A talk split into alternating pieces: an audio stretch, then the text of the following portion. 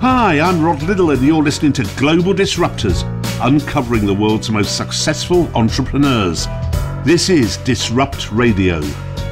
Probably one of the great humans of history. His mother says he's a genius. He has these visions and he's willing to execute them. Donald Trump likened him to the guy who invented the wheel. There's certainly been a lot of human costs at Twitter. He is, to put it mildly, a somewhat divisive figure. He gave his daughter the name Exa Dark Sidereal and told the mother of five of his other children that he wanted a divorce by leaving a message with her therapist. Yes, it's Elon Musk. At one time, the richest man on the planet, peaking at a staggering $325 billion. But he has done his level best to lose a substantial amount of that dosh by acquiring Twitter and annoying a largish proportion of its jabbering liberal users. Indeed, it has been estimated that he has now lost more money than any human being in the history of our planet. But that's okay, because he says he doesn't care too much for money.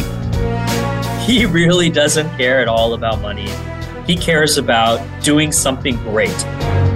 Is what is considered great in his view always correct and not sometimes misplaced? Probably not. He has put his pedal to the metal and has accomplished beyond the scope of what most humans would contemplate merely because he believes it will contribute to the future of human civilization. He's not a right winger, he's not a left winger, he's a libertarian.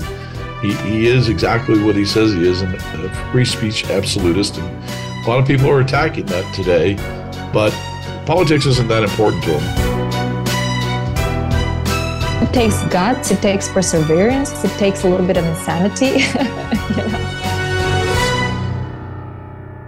In October 2022, Elon Musk spent 44 billion US dollars buying Twitter after being forced to go through with a sale he seemed to be getting very nervous about. Since he took it over, Twitter has mired Musk in controversy and undermined his business credibility. Ad revenue fell sharply as the owner displayed a marked lack of consistency regarding what people were allowed to say on Twitter. I would first start with Elon and ask him, Where are you? Where are you going? And how are you going to get there? And I think it's super important to talk to Elon Musk about what his master plan is, where he thinks he's going, and how far and close is he to that you know element whatever it is and um there's no question he's made so many controversial moves especially recently and are they studied and intentional or are they you know just like shooting from the hip kind of his way of doing that was Alisa Cohn, author of From Startup to Grown Up. Alisa advises CEOs around the world on how to run their companies better. She is one of the many observers who have questioned Musk's decision making recently. Twitter was in trouble. He saw an opportunity to buy it and um, put an offer on the table, which was accepted, and here we are. Randy Kirk is the author of The Elon Musk Method he would like us all to emulate Elon. What he saw happening uh, was a situation where the most free democratic republic in the world, the United States of America, was under assault by uh, individuals who believed that freedom of speech should be limited based on whether it hurts people's feelings or whether it uh, doesn't fit the narrative of those in power, and that this was not acceptable in the United States or anywhere. Rocket engineer Jim Cantrell was hired by Musk in the early days of SpaceX, the company that plans to take humans to Mars. Now openly critical of some aspects of Musk's behaviour, he worked with him and championed him when people in power wrote him off. I started talking about it about 10 years ago. I mean, it, there was a time in the early days, I have to tell you, when I first started introducing Elon to the industry and to you know senators that I knew and and Pentagon officials I knew and you know two and three and four star generals and people like that. And some of them afterwards would say why are you doing this? You know this guy's a kook. He's a charlatan. He's a liar. Uh, you know he's he's never going to accomplish these things and you're doing nothing but hurting your own credibility. You know, so I've gone, I've gone full cycle with this, right? And and I stood by him then, and I said, no, I think the guy's just. I think he's going to do this, and that's why I'm here. I wouldn't be here unless I thought that of him. And you know, time has proven me correct. But you know, I think I think the success in some ways has gone to Elon's head. I have to think that that's why he does stuff like this. For many years, Elon Musk was just another Silicon Valley upstart. He had grandiose plans, but no one took them seriously. As his former marketing and PR executive, Teresa Tranakas, told us. I met him at, a, at an industry event in the aerospace industry. It was a relatively small community back then. Again, we talk about the 2001, 2002 timeframe. So it was a, a quite a few a few years ago. And um, I always say back then, no one knew who Elon Musk was. he was, uh, nobody has heard of him. He was one of the many, many billionaires uh, living in Silicon Valley. He just sold off his stake in PayPal. He was sitting on 1.5 billion euros. And uh, he was talking about founding this uh, space company, taking people to Mars. And he was trying to find people to believe in his dream, people that would join him in uh, making SpaceX bigger and and making it from a dream to reality. So he was actually uh, part of the reason why he was going around these uh, these uh, conferences and events was to meet people from the industry, to uh, meet uh, from government officials, but also people that he could, you know, attract to work for him um, and to, as I mentioned, to believe in his dream. Because back then, when when you heard the story of space exploration technologies, it almost sounded unrealistic. This phone call arrives out of the blue from this guy. I thought his name was Ian Musk, the way he was speaking, um, and uh, said he wanted to uh, prove that humanity could become a multiplanetary species. And you know, this is this is back when the Motorola StarTAC phone was the thing, which I had one, and it was a flip phone, you know, that opened like Star Trek. and so I answered it and uh, you know he was telling me his whole life story before he even said hello. And uh, so I, I, said look you know i'm on my way home. I'll call you when i get home because it's noisy. And he said fine. So we hung up. I got home said hi to the kids and went into my library to call him back. And i rang the same number that called and it was a fax machine. And so he had told me that he was this very wealthy internet entrepreneur. And i thought Oh, okay, sure. I waited about 20 minutes and the phone rang again. And he was very angry this time and wanted to know why I didn't call him back. And I said, Well, you know, I did. And I got your fax machine. And he said, Oh, I'm sorry. And this is my mobile number and all that stuff. So, you know, he proceeded to tell me the whole story about, you know, how he had made money on this thing called PayPal, which I'd never heard of. And he uh, would rather blow it going to Mars than to spend it sitting on a beach in, in the Caribbean, you know, drinking Mai Tais. And uh, that he was willing to spend $100 million of his net worth on this. And, and you know, he had, it, he had it all worked out in his head. And uh, he, he said he was calling me because he wanted to buy Russian rockets. And I was the only one that he'd heard of that could actually help him do that. And uh, he wanted to buy Russian rockets because they were cheap he could afford them. And so I said, Yeah, I can help you. He said, Great, I'll be there tomorrow. And I'm thinking, No, you won't. I don't know who you are. You're not coming here with my my family, but I will uh, I'll meet you at Salt Lake City Airport behind the security. This is pre 9/11, so you could go behind security without a ticket. And I figured that way he couldn't uh, pack a weapon to, to get back there, and there were police nearby in case this guy was a lunatic. Teresa Tranakas and Jim Cantrell. Elon Reeve Musk only became a US citizen in 2002. He was born in South Africa to Errol and Maye Musk in 1971. Here's Randy Kirk again. So by age 12, he had sold a game for $500, and uh, it was successful as a product. But he was entrepreneurial in those early days, but he was also not very big his autism, but he's now, you know, acknowledged that he's he has Asperger's, and his his autism probably made him enough of an oddball that his he was bullied quite badly by upperclassmen at one point where he was pushed down some concrete stairs uh, and then bull- and then uh, beat up, and uh, it was quite uh, a critical situation. It left him badly hurt. So he was already bookish, and if you're bookish and being bullied, then you become more bookish. and so he was reading everything in sight. So that was one side of his of his of his early life. The other side of his early life was that his dad would have periods of substantial wealth, had a private plane. They would take exotic vacations of flying here and there on the plane. When he was eight, his parents divorced and Elon decided to live with his dad, but they are now estranged. And here's how Elon recalls his father these days. You have no idea how bad. Almost every crime you can possibly think of, he had done. Almost every evil thing you could possibly think of, he has done. It's so terrible, you can't believe it. The words of Elon Musk, read by Alex Cobb. The young Elon Musk had few friends and spent a lot of his time alone reading sci fi. Musk left South Africa for North America and graduated from the Ivy League University of Pennsylvania. From there, he made his way straight to Silicon Valley, where he started an internet city guide called Zip2 with his brother Kimball, using $28,000 from Dad. It was 1995, and the internet was slow and new. Zip2 is having a hard time. Randy Kirk. He needs individuals like you and me to use the app, to be aware of the app, to be able to find a restaurant. At the same time, he needs restaurants to sign up and agree to be on the app in order to have revenue. But the restaurants don't want to be on the app if there's nobody looking up that restaurant on the app.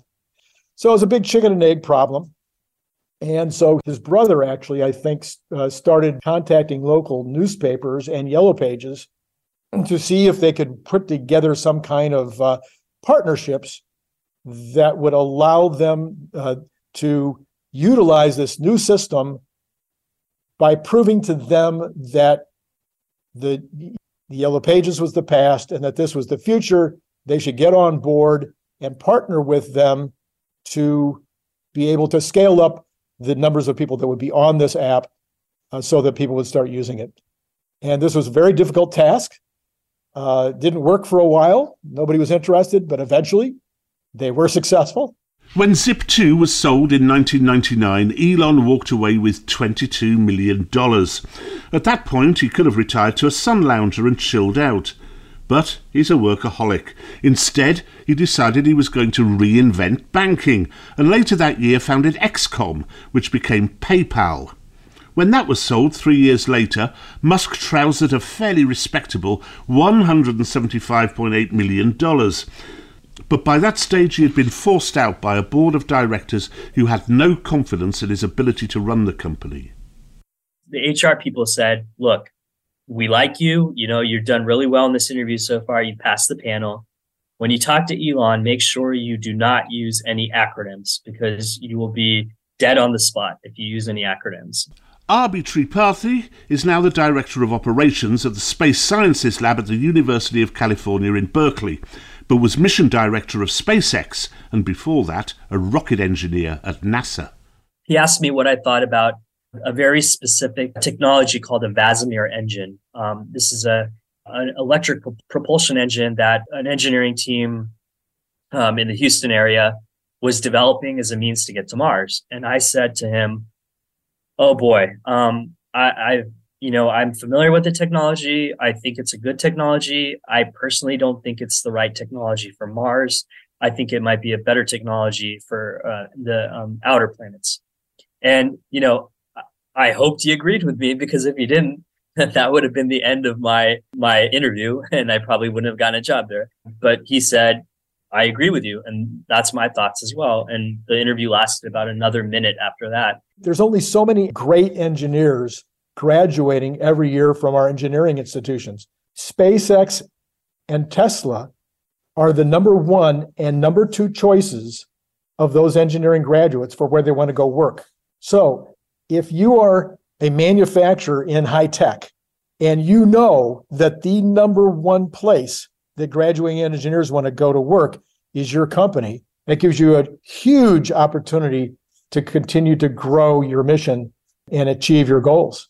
I think, and this is a, if you look at it, the trend right now in in human resources, you know, people talk about hiring for talent and not for skills anymore. And I think he was doing that as well back then. You know, you, I, except for the very specialized people where you needed to have experience, obviously in a certain domain, he was looking for people like himself at the time. Or at least I was uh, someone like that. I was back then 23, 24 years old. Um, I had been working for uh, you know two three years already but very driven and ambitious. And uh, I, I did, I'm also a big uh, space geek. So that worked as well for him. That was Abhi Tripathi, Randy Kirk, and Teresa Tranakas. When Musk bought Twitter, he rather gleefully sacked about 50% of the staff. So, what's Elon Musk like as a boss? He's definitely not knowledgeable about everything, but he has an intellectual curiosity about everything and make sure he puts very technically competent people in charge of, of everything, oftentimes at the expense of being what might be considered by most as a traditional good manager. In Elon's companies, and well, I can speak mostly for SpaceX, um, how well you technically understand and drive the project is more important than all the other traditional manager skills. And I think that's uh, definitely one of you know his um, secret ingredients as far as how people interact with him, I don't think I'm I'm I'm being you know mean or insulting when I say he's a he's a little bit of a quirky guy. So you know you're there for a reason. You're there to explain something or get feedback from him. And so you know conversations were more business and less, I would say, you know, collegial working with Elon is definitely not easy because he's extremely demanding. He's extremely demanding. He's extremely tough. He doesn't take no for an answer. He's, uh, you know, he doesn't believe that there's, you know, uh, it, ca- it can't be done, does not exist. I mean, he's always pushing the boundaries and he's, um, you know, he's, he believes that there's always a solution to a problem and um, it's it's not an, an easy job and it's not a nine to five job as you as you well know because he's mentioned this many times you know if you want to change the world and change the status quo that can be done during regular business hours you know. It really needs a, a strong commitment on his part as a leader and also on the people following that dream um, and yes he has that capability you know to to drive to drive people and to motivate them even though he's an extremely you know demanding leader. But he's also fair. Uh, he's also fair and he doesn't make it personal. It always feels personal when you're fired, and Musk has a reputation for firing on the spot if you don't step up to the serious challenges he sets. The number one thing I really learned about uh, myself and also um, advice that could go to other entrepreneurs is you know the concept of extreme accountability. Um, in in Musk companies, when you are the responsible engineer for something, uh, uh, the acronym is RE. When you are the responsible engineer or RE, you are wholly responsible for that thing. I mean, you. I don't care if you're an intern. You will be able to brief Elon directly because you are the responsible engineer for some critical thing. There's extreme accountability. Um, I learned that I, I was capable of of picking up skills that I never thought I would be able to learn at a rapid pace. Um, there's a lot of trial by fire um, at SpaceX where, you know, especially in the early days, it's like, hey, do you know about this thing? And the answer would invariably be no. Well, nobody else does either. Can you go figure it out? And I would be like, okay, let me go figure it out. You, you just get thrown into it. And, and so I, I learned definitely that if people just clear a path for you and say, hey, that's yours, go figure it out, you are capable of achieving a lot of things you thought you didn't have the background for or the ability to do. Uh, and, and, and that little boost of confidence stays with you forever. Elon Musk's SpaceX company plans to launch a manned expedition to Mars in 2029. But in the early days of his space exploration mission, he couldn't even buy a rocket. Jim Cantrell had high level contacts in Russia after a career in industry and the US Department of Defense. And we took along Mike Griffin, who later became the NASA administrator, but he at that time was uh, consulting. And we went over there on this last trip, tried to buy the rockets. The Russians were very um, dismissive of Elon. which, you know, historically is very ironic because had they not been dismissive of him and cooperated with him, he probably wouldn't have wanted to build SpaceX and may not have uh, put them out of the commercial launch business. But as it turned out, you know, he he, he was young. He was in his late late twenties. They talked amongst themselves, not knowing I understood what they were saying, and called him a little boy and other things like that. And in one case, spit on Elon's shoes and mine both.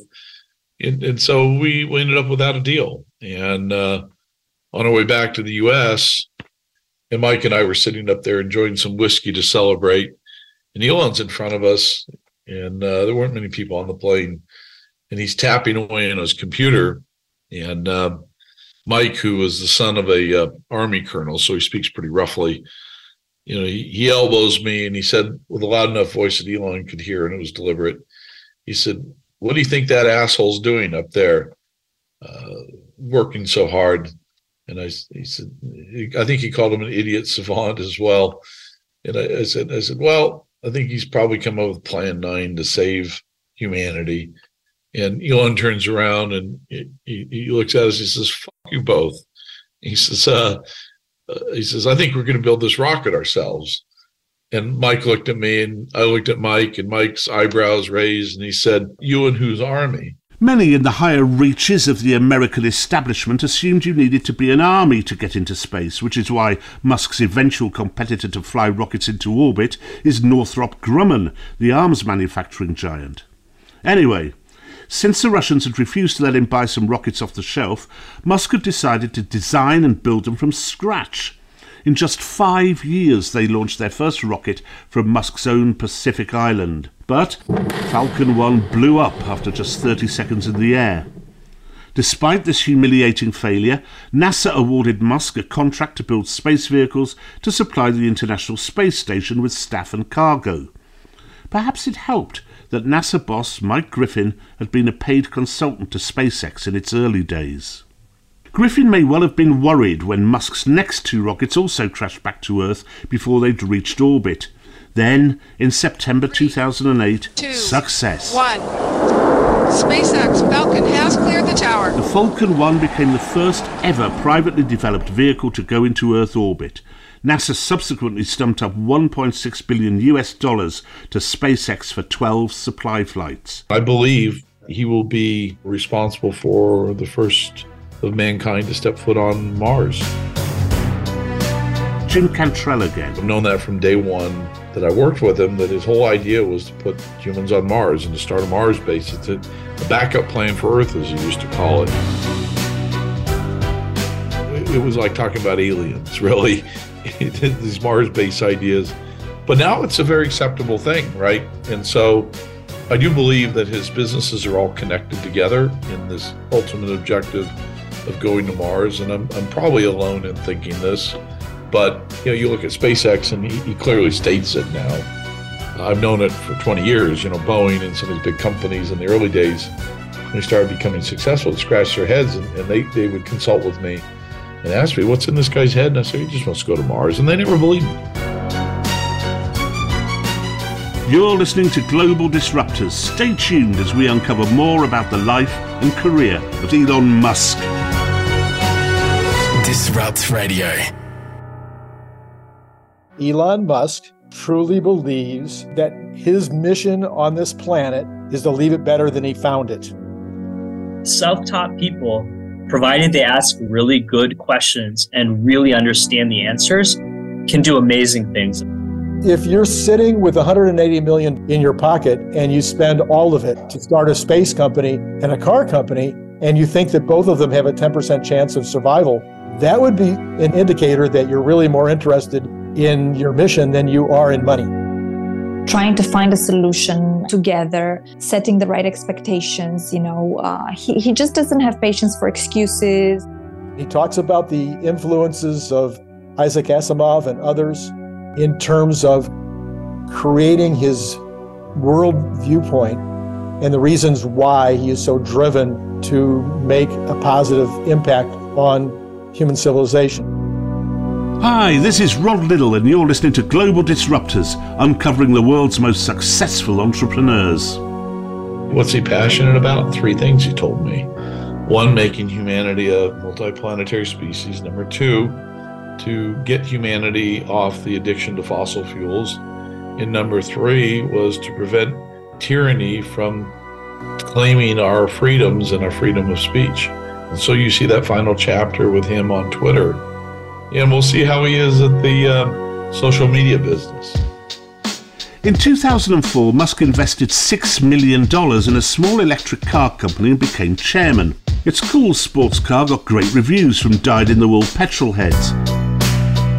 But when they moved into the mass market saloon car business, Tesla's losses became life threatening. In seven years, the losses stood at around $290 million.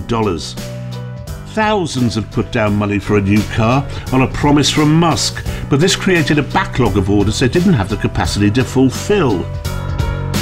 Musk was reduced to pleading with them to pay extra for cars they'd already ordered. In 2010, Musk decided to finance the expansion with a stock market flotation, to the amusement of many in the established car industry and financial pundits who thought it was doomed to failure. But Tesla shares were a huge hit, and Musk raised $2.2 billion. His big gamble had paid off. The company still struggled, but by March 2013, Tesla had moved into profit. With regard to President Obama's 2010 plan, I have yet to find a person in NASA, the Defense Department, the Air Force, the National Academies, industry, or academia that had any knowledge of the plan prior to its announcement. At the same time as Tesla was at a turning point, so was SpaceX. Former astronauts and American icons Neil Armstrong and Gene Cernan both criticized SpaceX in testimony to Congress. I support the encouragement of newcomers toward their goal of lower cost access to space. But having cut my teeth in rockets more than 50 years ago, I am not confident. Now is the time for wiser heads in Congress of the United States to prevail. Musk was tearful on camera when interviewed about his heroes not backing his dream. They joined others who doubted that relatively small businesses could do better than NASA. Meanwhile, talented young rocket scientists like Abhi Tripathi believed the Musk dream and were leaving NASA to join SpaceX. He found it a big culture shock. Oh boy. when I first got there, I thought I'm in over my head. I've taken the wrong job. I've made the wrong decision because it, NASA is a very rules based organization. It has a very systemic bureaucracy, and everyone knows how you advance over the years or how you don't advance. Whereas when you go to a startup, and especially a startup that hasn't, you know, quite really made it yet, it's the Wild West, and there's a lot of work. And you're not only going to do what you were hired for, you are going to do anything you need to do to keep the company solvent. the type of people that work there, at least I found, are always people that no matter how capable they appear to others from the outside, kind of work with a chip on their shoulder. Um, always feel that they're not good enough, or maybe have even imposter syndrome, and are just absolutely driven um, by the environment they're in. You know, I, I, Elon makes this analogy, and I, I, feel uncomfortable sometimes because because of the analogy. But he he often compares people at SpaceX to like a SEAL team, right, which is a elite military team. And I think where the comparison makes sense is that in, in a in a military team like that, you're not just working for um, the goal. You know, you're not just working to I don't know go extract some hostages or whatever you're working because you're also trying to be there for the rest of your team. You want to you you operate almost like a hive mind, and I saw a lot of that at SpaceX, where you know you really wanted to impress the other people on your team because you saw how how hard they were were working for the same goal as you. Mars is a hostile place to try to live. Elton was right. It ain't the kind of place to raise your kids you'd quickly die of asphyxiation because there's so little oxygen. Your blood would boil inside you because atmospheric pressure is so low. Then your dead body would be fried by cosmic radiation and frozen in temperatures similar to Antarctica. Getting there would take around six months with current technology, and astronauts would suffer a significant added risk of cancer due to radiation exposure on the trip.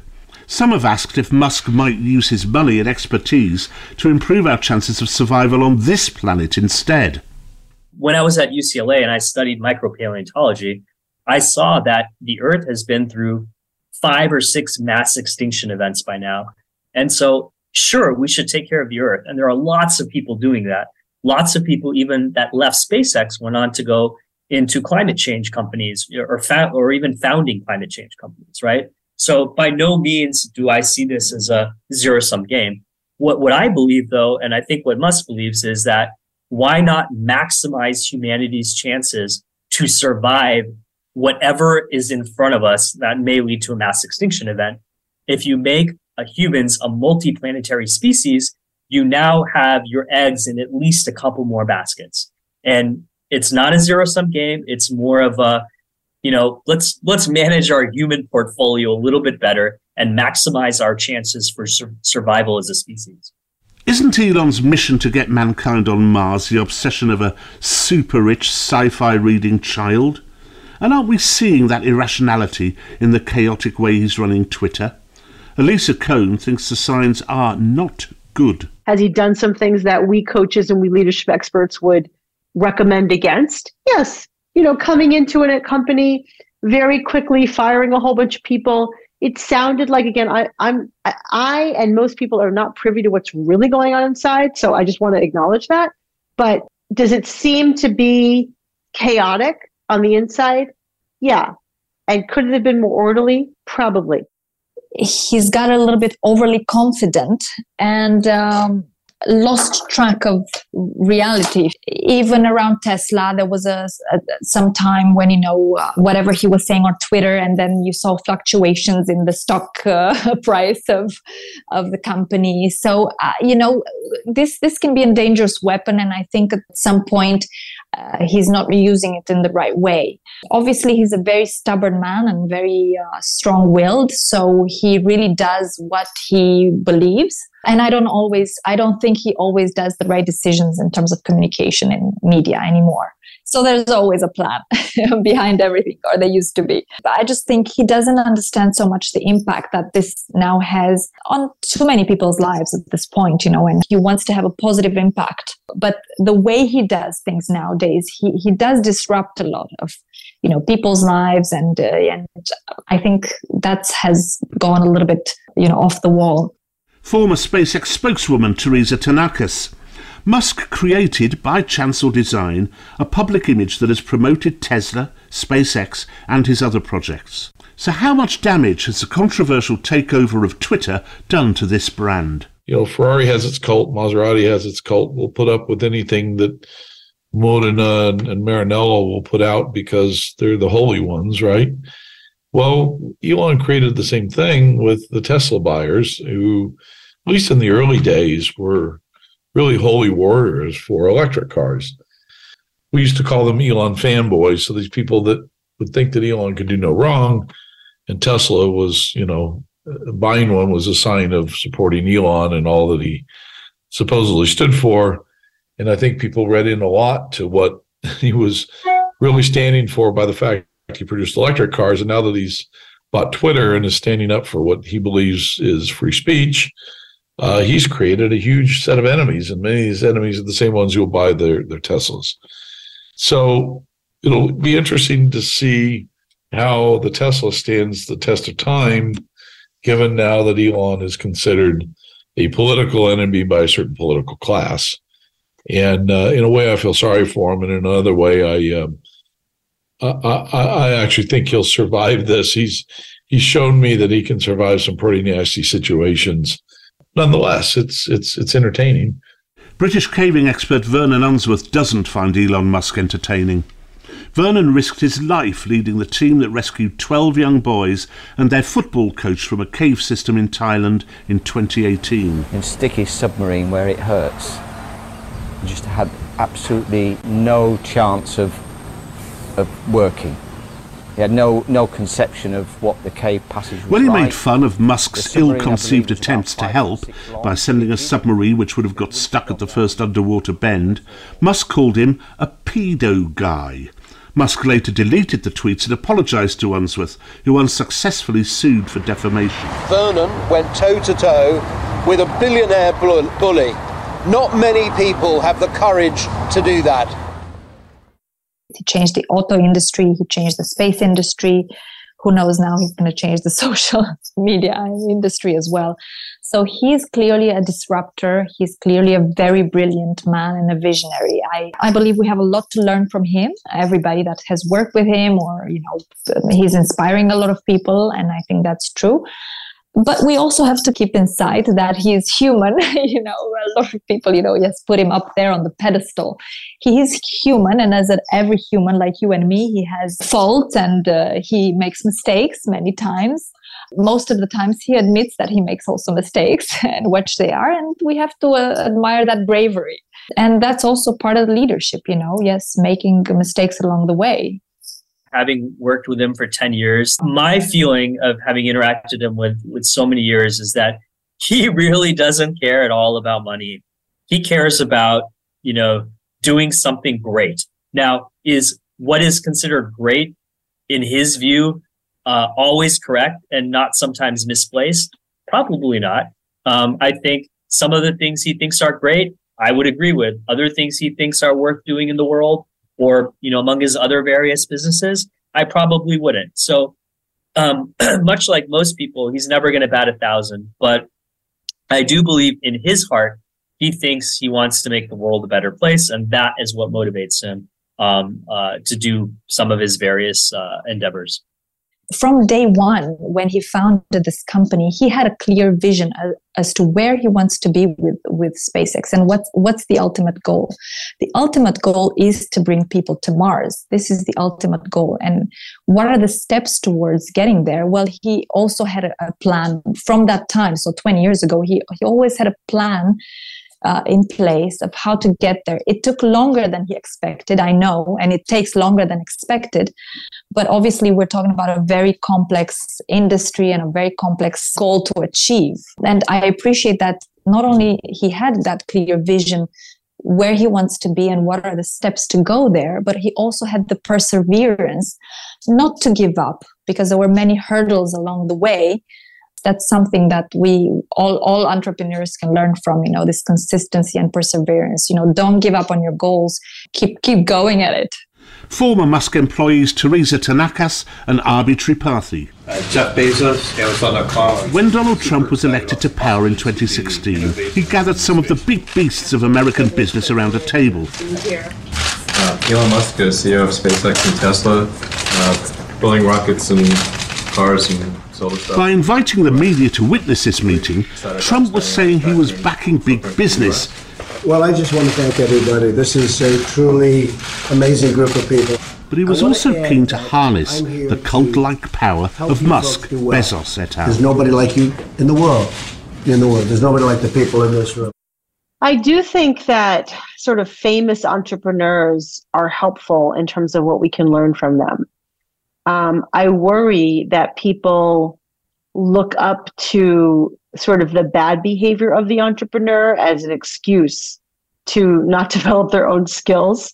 And I would say, you know, Travis and Elon and, and, and Jeff Bezos and certainly Steve Jobs, who's always had that role, are once in a generation founders. And you're probably not. so it'd be helpful for you to develop the right skills of leadership and management to help you grow your company um, because it's not easy and you need people on your side to be able to do it. That was Alisa Cohn, author of From Startup to Grown Up. I don't normally have fan interest. I'm not the one who goes up to the restaurant jumping over there to get the autograph or take a picture with them. So uh, Elon's one of my exceptions. I just admire him. I just admire the things he does and the way he does them. So why is there such a fandom around him?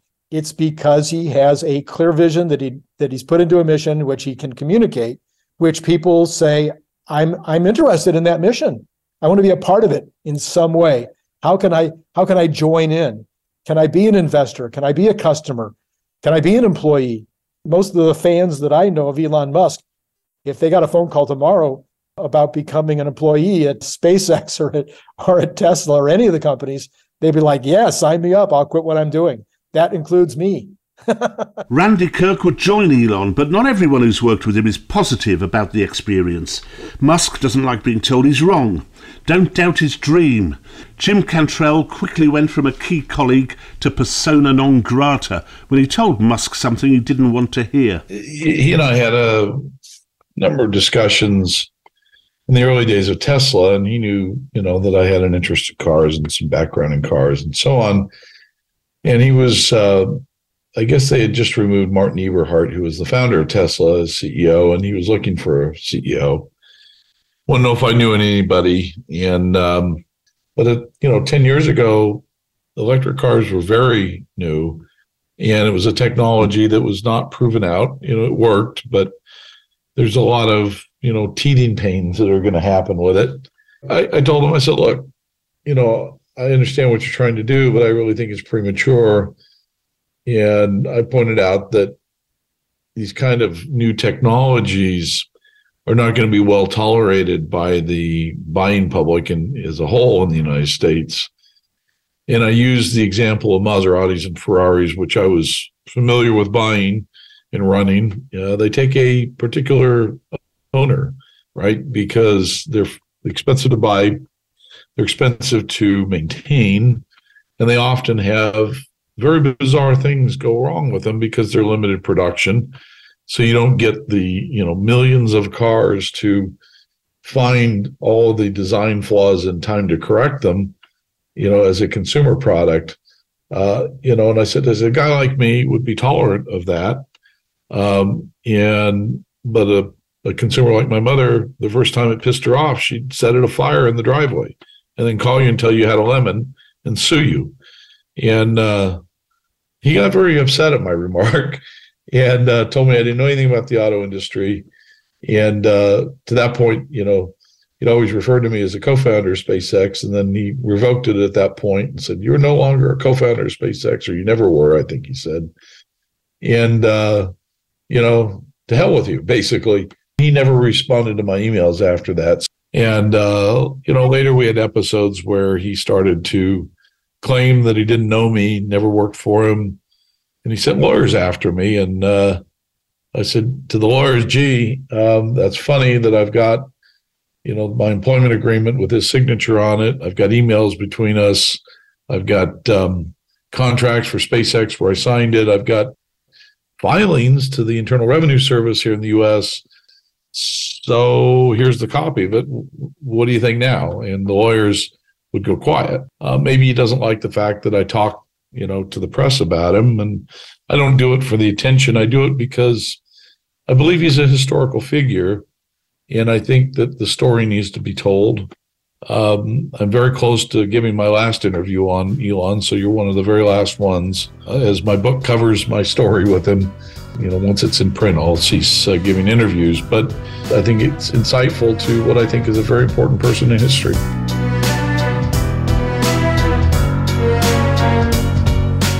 Your verdict on Elon Musk may be a consequence of where you stand politically, because Elon Musk has become yet another component of the culture wars, and everybody dutifully takes a side. But the politics apart, I find it hard not to admire the chutzpah, imagination, and sometimes monomaniacal determination with which Musk has pursued what to many would be the unlikeliest of dreams. And yet, by the same token, if that determination has been the key to his success, Musk's unwavering certitude that he is always, unequivocally, right has led him to make the most catastrophic business decisions. It is almost a truism that great entrepreneurs are unconventional, but the greatest of all understand that their instincts can sometimes be flawed, and that you must pick your fights with the establishment carefully, with a little rigour and discernment. And I won't be going to Mars anytime soon. I'm Rod Liddle. Global Disruptors is a perfectly normal production for Disrupt Radio. Original music by Chris O'Shaughnessy. The series producer is David Morley. This edition was produced by Chris Ansell. Disrupt Radio. On Disrupt Radio, you'll hear Megan Flamer and Alan Jones. You have a theory about accelerator programs. Yes, we've been through, well, we've mentored and coached in a few accelerator programs Just a few. over the years. Whether you're just starting out or figuring out your next stage of growth, the Advisory Board is here to lend a helping hand. Like, what are the blind spots that we have? What are the things that you just don't know? Megan Flamer and Alan Jones have helped thousands of founders, CEOs, and organizations all over the world take their lives and businesses to the next level. How are the startup ecosystems different around the world? The Advisory Board. If they're a casual employee, their minimum entitlements will be different to somebody that's permanent, for example. Live on DAB. Plus. It has to be prepared to, to take constructive criticism and take it on board and listen to it and, you know, incorporate it. Online and on demand at disrupt.radio.